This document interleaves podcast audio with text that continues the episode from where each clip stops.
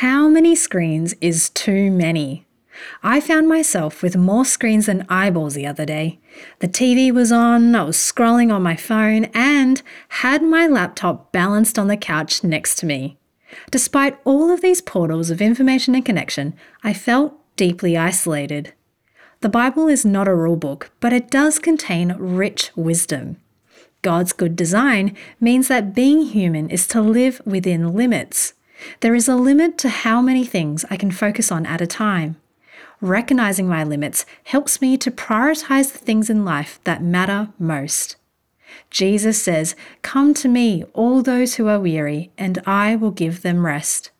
As I slowly close my screens and honor the task before me, I pray that God will help me to flourish within my limits.